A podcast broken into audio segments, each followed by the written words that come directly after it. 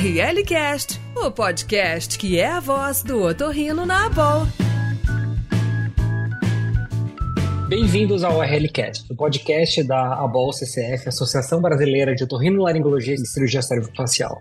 Eu sou Luciano Gregório, sou professor adjunto da Universidade Federal de São Paulo, Escola Paulista de Medicina, e participo na BOL como integrante do comitê de especialista e um dos organizadores do RLCast. E eu sou Marcel Menomiak, professor e assistente do Departamento de Otorrinolaringologia da Santa Casa de São Paulo e também integrante do comitê de cursos e eventos da Academia Brasileira de Rinologia. E o RLCast de hoje é justamente um aquecimento para o Combine Meeting, organizado pela BOL, que vai ocorrer é, do dia 15 ao do dia 17 de junho. E o nosso convidado de hoje, o Dr. Eric Holbrook, será também nosso convidado internacional da Academia de Inologia Pro Combined, além de participar do segundo curso teórico prático em olfato e paladar, que vai funcionar como se fosse um pré-congresso do Combine Meeting. Dr. Holbrook é rinologista do Massachusetts Sinai Infirmary, da Harvard Medical School, e um dos maiores especialistas em olfato do mundo. E é sobre isso que nós vamos falar hoje no nosso ORL Cast internacional e em inglês.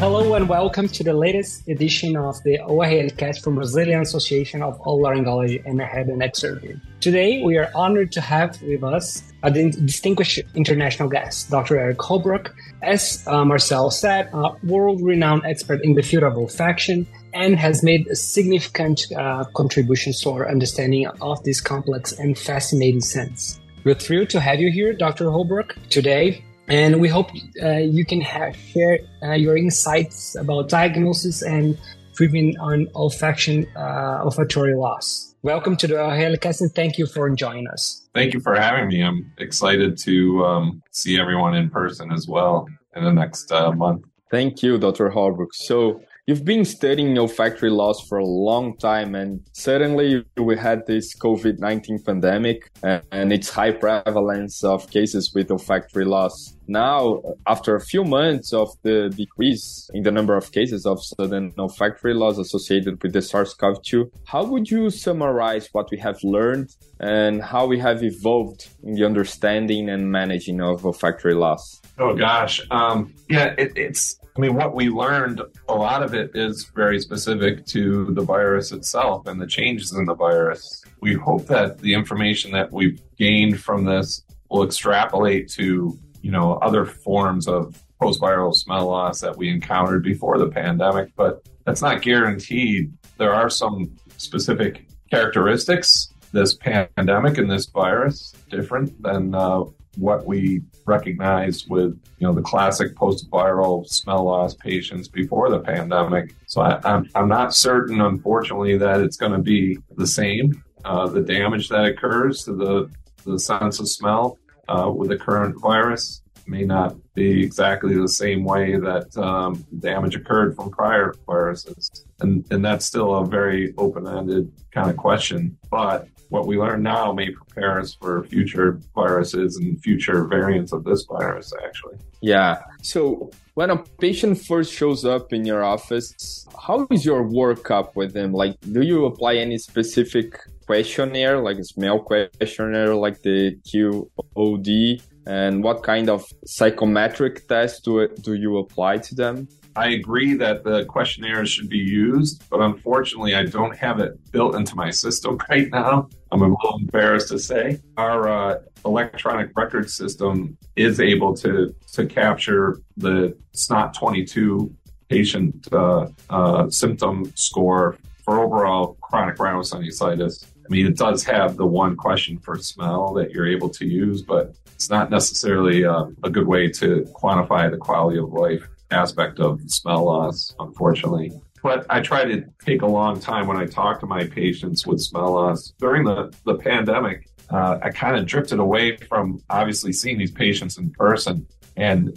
did uh, my interviews through uh, telephone uh, contact and then bring them in for uh, the actual exam. So it would be a little bit quicker and it would decrease the, the risk, especially in the uh, early stages of the pandemic I found that that was very useful. And so I was, you're not necessarily rushed with clinic like you typically are on a regular day to day basis. And I'm able to really devote myself to a much longer time talking to the patients and counseling them and explaining what the ongoing theory is of how the smell loss occurs, uh, especially with the pandemic right now. When they come in to see me and we do the exam, make sure there's no intranasal lesions or you know other uh, reasons outside of a, a viral smell loss that could cause their symptoms. Then the testing that I do, I also have them do at home. And so I'm I'm really using just the University of Pennsylvania smell identification test, which is the uh, 40 item scratch and sniff identification test. I think that in my my practice is is the most useful for me to be able to really get a good assessment of the uh, severity of the smell loss. It's also, I think, a very day to day kind of functional test. So the patients, it's it's not like a, a threshold test, which is a little bit abnormal for a patient to kind of get a good idea of the the metrics of um, of the true overall just being able to smell. So it's kind of real world testing in some respect. But I also realized if I was going to do a specific clinical trial or something like that, that I would need other aspects of smell, including threshold identification and discrimination as you know the three main aspects. And then i would also have to really add some type of questionnaire as well. You know the hedonics of smell are are, are important. And i think uh, are an aspect that are often overlooked. All right. Great start so once you have diagnosed uh, olfactory loss due to COVID or any other virus, which therapeutic options do you recommend for your patients to start? Or do you go through the long list of uh, treatments that we have available um, today? So the patients are often ones when they come and see me that have already seen uh, other ENTs, uh, ENT surgeons, or have really looked around online. So they often come with their own questions about the hottest and latest thoughts about treatment. Um, so you have to uh, talk to them about that. And, you know, I think you guys will probably agree. One of the problems that we have is um, there's so many therapies that are available for patients out there, or at least talked about in the press or you know in publications and things like that, that are just not uh, still proven one way or the other. And it's very difficult to tell patients that you know these things could work but there's really no proof that they do work. And if they have, you know, any danger to it, then you have to counsel them that, you know, there could be side effects or significant issues that can occur. And, you know, that, that includes some of these uh, therapies like uh, stellate ganglion block that, uh, at least the United States, has recently had a news outlet report on, and it was spread pretty wide and really had a lot of patients ask me about that. But, you know, that's, that's an injection in the neck and uh, it's supposed to be done by experts, but there's a risk associated with it. And there's a percent of risk that even experts that do this injection um, encounter. So, you know, doing that without having good proof that it works, in my mind, is is not uh, not a great way of, of treating this. So, I, am a little bit. Um, I don't. I don't tell any of my patients not to proceed with trying out any of these therapies. I do tell them what I know I tell them what's available in the literature, tell them what studies have been done, and I give them my opinion as to whether or not these studies were, were done properly and whether they're really showing an effect. And when I tell them this and I go through the whole laundry list of the most common ones, I really can't tell them anything I can recommend based on studies except for olfactory training. So that's basically my my treatment regimen that I tell them to do topical steroids are often, you know, I often uh, tell them in addition to topical steroids, not because of uh, prior studies that were done doing this, because I'm, I still am, am, not totally convinced that that that provides benefit unless I see during my endoscopy that there is inflammation in the nose. Then, of course, you know, or they have a history of allergies or something like that. That's not getting directly at their underlying olfactory damage. It's it's really just providing as much normal airflow to the olfactory cleft and the olfactory epithelium that you can, and diminishing any additional inflammation within the olfactory epithelium that occurs from their underlying, most likely mild uh, allergy or uh, chronic rhinosinusitis. Obviously, if they have significant polyps, that's a different direction. The other therapies are, um, in my mind, not shown to be very helpful. And so I, I don't tell them any,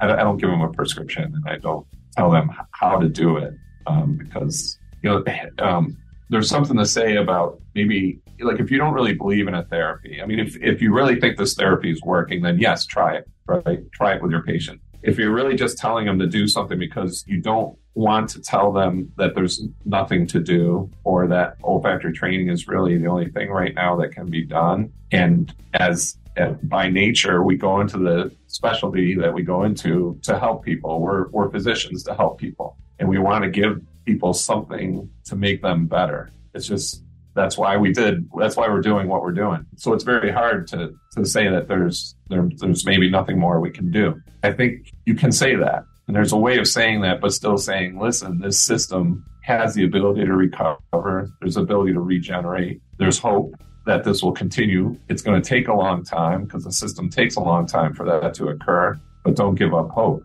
But if you're telling them, you know, when you go through these different regimens that you try, give them a month or two to do it, and then you switch to something else, I think you're stringing them along a little bit, and it can be a little more damaging because, you know, they're, they're looking for the next great thing, the next great thing, the next great thing. But really, they should be concentrating on coping strategies, continuing with olfactory olfactory training, and um, you know give give them that kind of hope that you know with time and the fact that your own body can you know that things will get better. Yeah, perfect, Dr. Holbrook. I totally agree agree with you. Uh, the same way you have the the neuron, like the ganglion block in Brazil. A few months ago, we had the laser therapy for olfactory loss. That's something that is not talked in the United States or in Europe. But in Brazil, there are a lot of people doing this because of this anti-inflammatory background, potential background. But there's no study of this, right? And as doctors, we have to know that like therapies and medications have adverse effects. And in some years, we can regret prescribing something that has no evidence at all. So Marco Fornazieri, that you know from, from Paraná, he's doing right now a clinical trial with this laser therapy. And let's hope for the best. In the end of the day, if it works, it's going to be great for everybody, but we cannot prescribe like with, with, with no tests at all, right? Yes, absolutely it's up to it, i mean we should be we're the experts in this area. If we think something's going to be working. We should be doing the proper studies to prove that it's working. It's difficult though again because the olfactory epithelium it's uh, plastic. It has the ability to regenerate unlike hearing and vision. And so um, there's going to be large percentage of people that are going to get better with time. And so to de- decipher whether the intervention is actually improving things beyond natural natural regeneration and natural improvement, then the numbers are higher, right? You have to have the numbers for placebo and then you have to have the numbers for treatment. And that's that's the biggest obstacle that all of these studies that have been done so far for these COVID-19 related smell losses are unable to achieve. So maybe multi-center, you know, trials should be what is really needed. But yeah, to be able to, to say any definitive and and to tell you the truth, when you look at even the even the studies that were done very well, but just didn't have enough numbers to give a statistical significance. And that being the shortcoming, when you look at the results of the improvement in the sense of smell in these patients, it's not dramatic. You know, I haven't seen one where it brings someone from anosmia to normal smell. So I know that that's a huge that's a that, that's a huge uh, goal to achieve, but that's what we should be achieving. that's what we've been. That's what in my whole years of doing research over 20 years, going back to medical school. You know, that's kind of been the goal. Um, it's a lofty goal, but you know, so is vision restoration and, and you know, hearing restoration. They're ahead of us, I think, to some degree. But yeah, we can do it. We can do it in other sensory systems. Let's do it in smell. That makes sense, right? So, uh, but patients usually, even at my office, uh, that it's hard to patients to come here when they lost the, the infection or or sometimes like takes a lot of time to get them to present themselves here at the, at the office to get a treatment.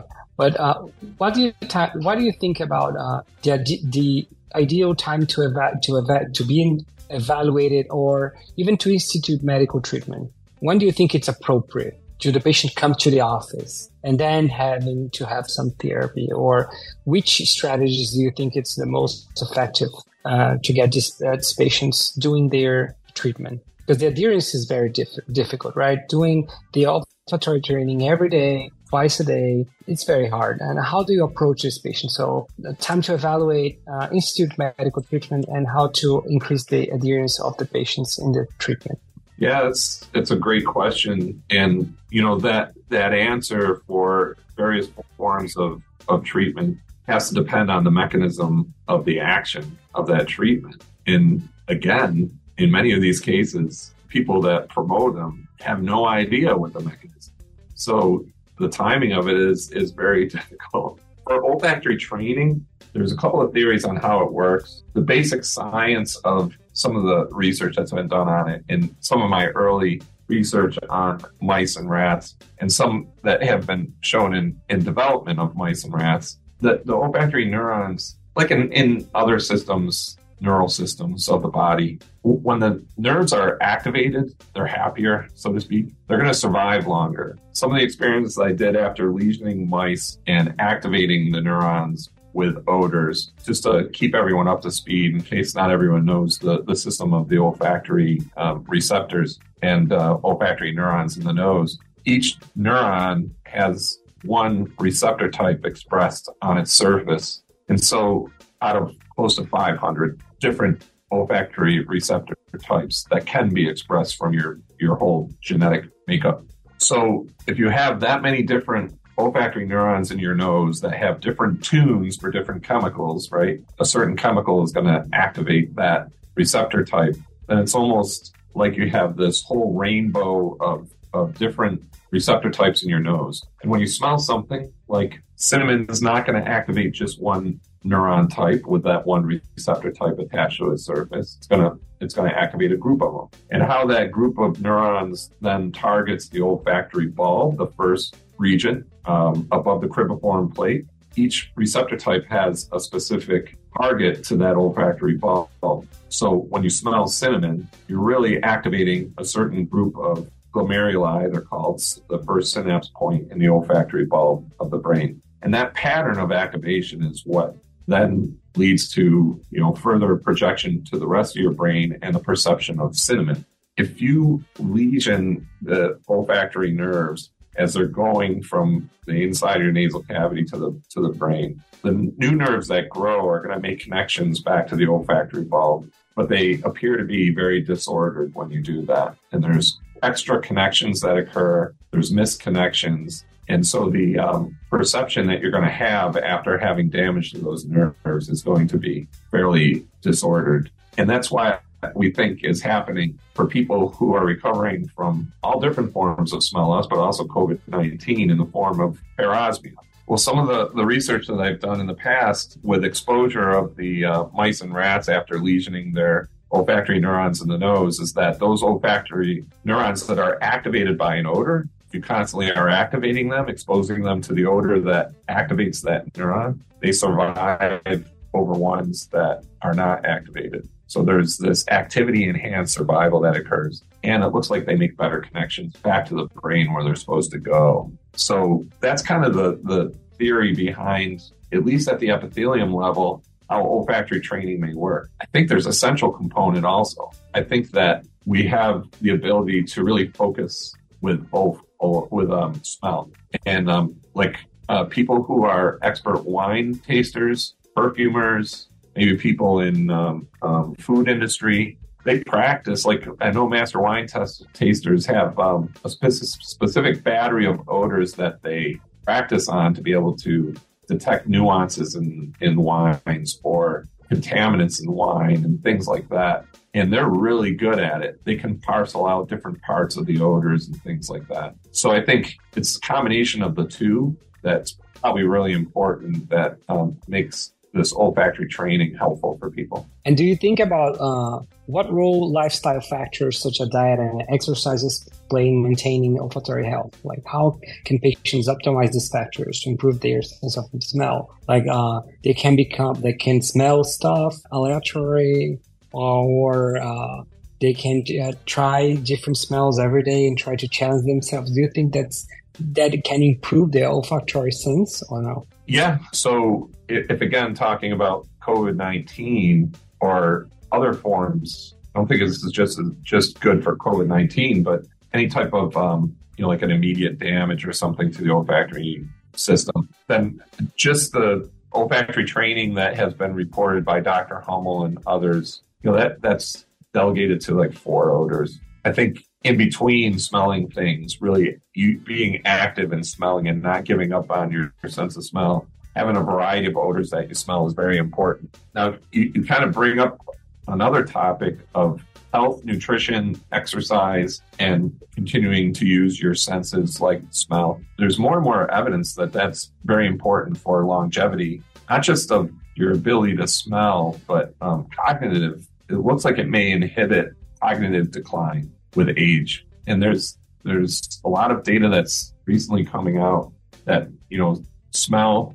as one sensory system, but others also appear to uh, correlate with uh, the, the diminishment of the of those senses correlate with cognitive decline. So there there is some type of um, I guess it's either part of the end point of cognitive decline where you have these sensory systems failing or they're contributing to it is also a possibility. Overall health is associated with it also. So I think a comprehensive, you know, broad concentration on what you just said, nutrition, exercise, health is important, especially for long-term long-term uh, maintenance of your olfactory system. Yeah, you you just mentioned the age-related uh, smell loss, and that's a, exactly my next question. You just published in the end of last year a paper on age-related histological changes in the olfactory epithelium and olfactory bulb. Bulb, uh, can you comment on this? That was uh,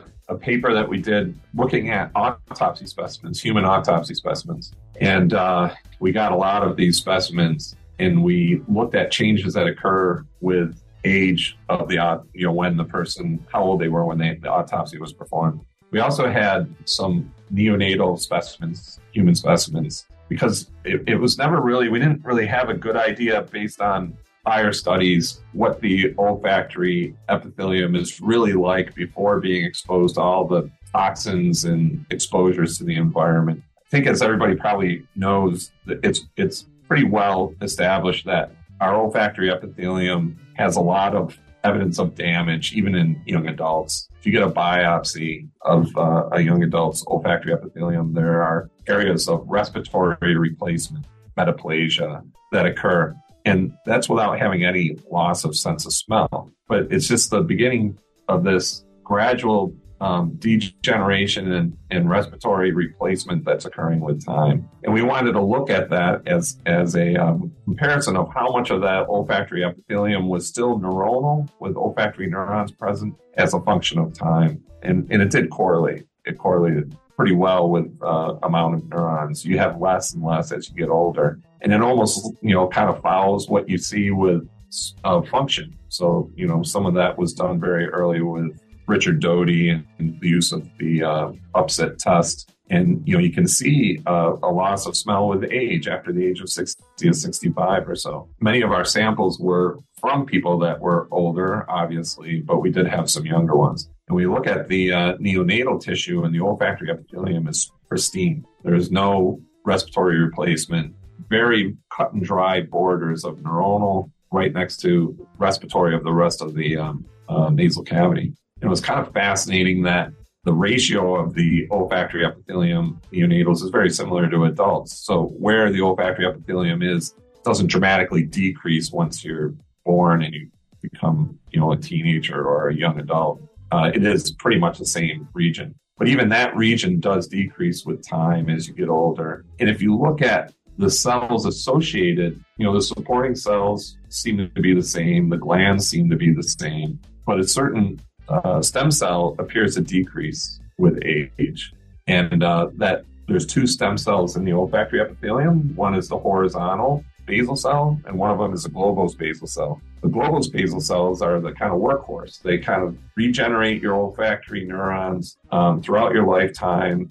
When you know it's kind of just some of them are dying from age, and some of them that are dying from exposure on a constant basis, just replacing them you know, and allowing things to continue on. It seems like those basal cells diminish with age. So there's there's probably a finite ability for those cells to be able to do this stem cell type function. the horizontal basal cells have been found, especially when looking at mice and rats, to really damage the system, like with COVID 19 or with you know some other insult. Those horizontal basal cells then are brought into the process of regeneration. But in age, they seem like they're stuck. They're stuck and they're maintained in this quiescent state, and something's not triggering them to divide and replace the olfactory epithelium. So that's one of the things that we're looking at as a uh, method for restoring uh, smell, not just in aging, but in other forms of, um, of smell loss. It's uh, activating those horizontal basal cells to get them to start dividing and replace the, the olfactory neurons. I was just going to say it's very what we see in in the uh, autopsy specimens is very similar to a mouse model of aging in the olfactory epithelium that we also developed and we'll be looking at in the future. Same thing, there's these quiescent horizontal basal cells that appear to be just sleeping and we need to wake them up. Well, congratulations. That's such a beautiful paper and research. And thank you for bringing it up for us. ORL Cast, o podcast da Boa. You also have been studying the transethmoidal olfactory stimulation that in the end of the day would be an olfactory implant. Could you explain for us the rationale of this therapy and what is the current status and the next steps of this research? Yeah, I mean, I think it's probably the easiest way to explain that would be similar to um, cochlear implant for hearing. However, the cochlear implant for hearing is really stimulating the spiral ganglion cells and uh, um, replacing or bypassing the uh, the hair cells. And for for this, the the objective would be to bypass the olfactory epithelium and olfactory neurons and stimulate brain structure itself, the olfactory bulb. There's some evidence that you know this is possible based on research going way back with the uh, neurosurgeons for um, procedures of uh, trying to identify foci of seizures in epileptic patients. So these patients, you know, would be awake, and uh, neurosurgeons would stimulate elect- with electrodes different areas of the brain. And some of those patients, they were actually looking at, you know, the forebrain and had exposed olfactory bulb. The patients have to be awake for this so that they can report, you know, what you're stimulating and, you know, things like that. And uh, there's been cases where they've stimulated the olfactory bulb and the patients would smell something. It would smell odd, you know, of course, because the electrical stimulation is probably a very broad stimulus of many uh, glomeruli within the olfactory bulb and would be nothing like you would smell in the real world. So a parosmia or a phantosmia, you know, which is almost always a bad smell, right? It's a combination of all the stimulus, most likely. So that the paper, uh, the transethmoid approach was a way of trying to stimulate the olfactory bulb without violating the, the skull base. And it was just a proof of concept that maybe we could, if we had the, the right electrodes available that could um, stimulate, you know, areas of the olfactory bulb, that it could deliver in odor. Now, these patients that I did this on were all patients that had sinus surgery, and the reason is because, as you know, the the um, lateral lamella of the cribriform plate is very thin, and uh, is something that you could probably electrical signal through, although it's going to be dispersed because of the bone. I, I totally figured that.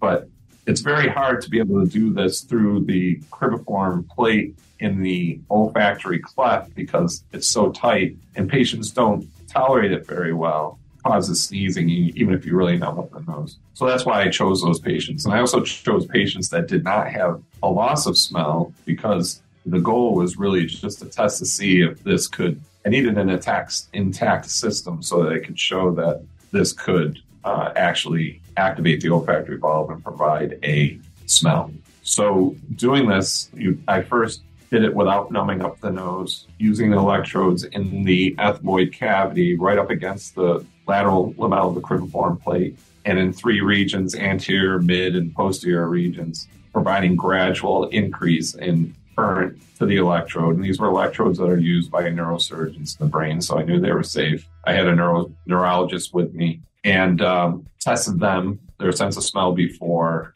uh, doing the experiment to make sure that they had an intact ability to smell. And um, subjectively, they would report whether they could smell anything when we applied a signal. And in a large proportion of these patients, they could. And again, it was an odd smell, like I, I suspected, uh, because of the dispersion of the electrical signal. It's possible that it could be activating the olfactory epithelium right next to the middle turbinate and causing smell. And so the second part of the experiment was then using lidocaine, dripping it in the olfactory cleft and creating a temporary anesthetized anosmia. So I retested them to make sure that they couldn't smell and they couldn't, and then did the same experiment again. And it did provide the odd smell again when applying the electrical signal. So it was kind of proof of concept that, you know, this is a worthy area to uh, proceed um, experimenting in, and with the eventual um, goal of providing electrode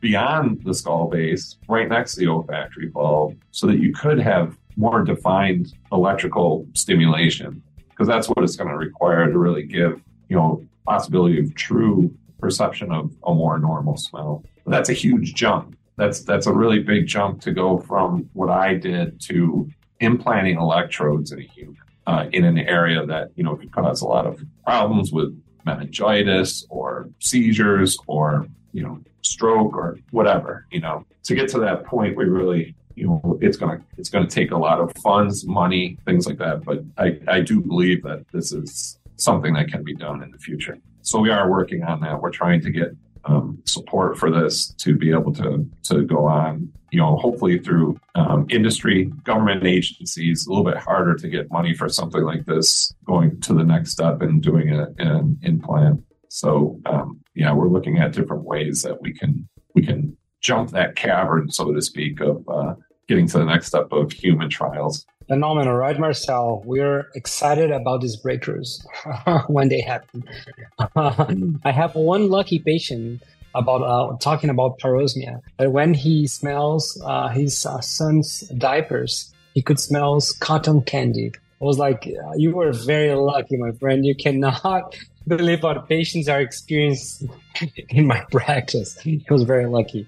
But Dr. Holbrook, what do you think are the uh, the, the upcoming uh, studies or research projects related to olfactory disorders that you are particularly excited about? And what do you think that um, the field of olfactory research will evolve in the next five or 10 years? Probably the two I've, I've kind of touched on already. So I, am very excited about stimulating the horizontal basal cells. That, that's that's a big one. I think that's not going to solve all uh, problems with olfactory loss, but the ones that have to do with age or like toxic injury or a viral insult to the epithelium. There's almost never, I've never seen where the epithelium is completely absent of olfactory neurons and horizontal basal cells, right? So as long as the horizontal basal cells are there, there should be a way for us to get them to divide and repopulate the, the neurons. And so kind of fix the epithelium, so to speak. So that's that's one. I think that we are close to. I think we I work with Jim Schwob, Dr. Schwob. He's uh, I've worked with him since medical school on re- regeneration of the olfactory epithelium, and uh, this has been his like lifetime work. And he has discovered certain um, things that can turn off the expression of this transcription factor called P63 that seems to keep the horizontal basal cells in their kind of quiescent state. So that's kind of the goal to um, or the method for getting those horizontal basal cells awake again and replacing the olfactory neurons. The second one I'm really excited about. I, I remain hopeful for the uh, olfactory implant, um, but I'm I'm also waiting for some technology to advance and kind of working with some of our um, hearing specialists here at Mass Eye and Ear that are looking at new ways of stimulating the nerves. So um, when that comes through, when that breakthrough comes through, I think we, we can rush towards this and, and really like don't have to cross the cavern. We'll go around the other side of it, right, and and get to it another way. Um, but while waiting for that, I'm collaborating with Mark Richardson, who is a neurosurgeon at Mass General Hospital. He's a functional neurosurgeon, and so um, again, uh, his, his area is um, evaluating and treating people with uh, seizure disorders. But he uses uh, deep brain implants to um, for for trying to map the areas of seizure activity. Um, so these are placed uh, in the patient, and then they stay in the hospital for about a week with the implants in, in place, waiting for the seizures to occur or stimulate the seizures to occur. And then um, these are multiple electrode kind of implants uh, trying to find where the uh, seizures come from. Well, while they're waiting and they have the implants in place, they're great um, patients to do ex- experimental studies on safely. And so um, we have a project where we're exposing them to odors and we're trying to define better the pathway of uh, perception of, of smell. And if we can do that and we can really define it to a very specific level, there is possibility that these electrodes could be used to stimulate also. It seems very long and far away, but it's just another way of, of, of looking at the system and seeing how we can intervene. You know, there, auditory implants, brainstem implants, you know, were probably thought at one time to be impossible for providing hearing to patients with hearing loss, but those are being used when the cochlea doesn't exist. So that's that's an exciting area, and we're looking forward to seeing what the data shows from some of our some of the early uh, recordings from these patients. I'm excited too, and I would say that we have the right man in the right institution in the correct city with some some of the best institutions in the world. So I'm waiting for the Nobel Prize, Dr. Holbrook.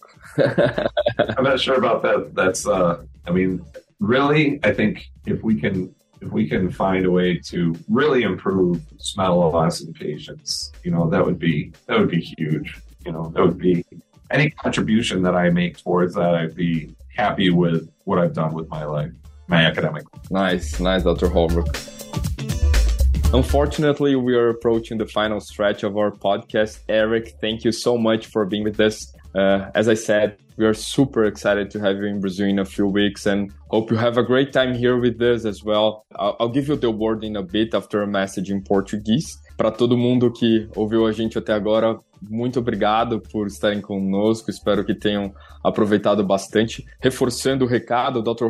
Holbrook vai estar com a gente no Combine Meeting entre os dias 15 e 17 de junho. E quem tiver interesse em aprofundar seus conhecimentos em doenças olfatórias, a gente vai ter também o segundo curso teórico prático em olfato em paladar, que vai ser é, um pré-congresso do Combine no, no dia 15, que o Dr. Holbrook vai ter uma série de participações. E para quem quiser saber mais sobre a BOL, é, acesse o site www.aborlccf.org.br Eric, thank you so much again. Can you say some final words to our audience? Yes, thank you, everyone who's listening. I'm very happy to have been invited to uh, uh, talk and actually come to beautiful Brazil. I'm really looking forward to being there next month and uh, look forward to continue talking about this and learning from you as well because I think that's a huge part of this. As I mentioned earlier, need to not be isolated and individual and trying to attack this problem of smell loss even before COVID 19. And the more people we have together discussing it, I think the quicker we'll get to where we'll be able to effectively treat this problem. Right. Thanks, Dr. Holbrook. Obrigado a você que nos ouviu, aos nossos convidados e ao meu parceiro de host hoje, o Marcel Menon, lá da Santa Casa. Vocês dois, you guys rock this interview. Uh, queria lembrar é, que de duas em duas semanas a gente tem novos episódios do RLCast. Eles são lançados todas as sextas-feiras, às seis e meia. A gente vai ter um episódio fresquinho novo para vocês. Muito obrigado. Thank you, Dr. Holbrook, again. Hope to see you in a few weeks. Thank you, guys. Have a great day.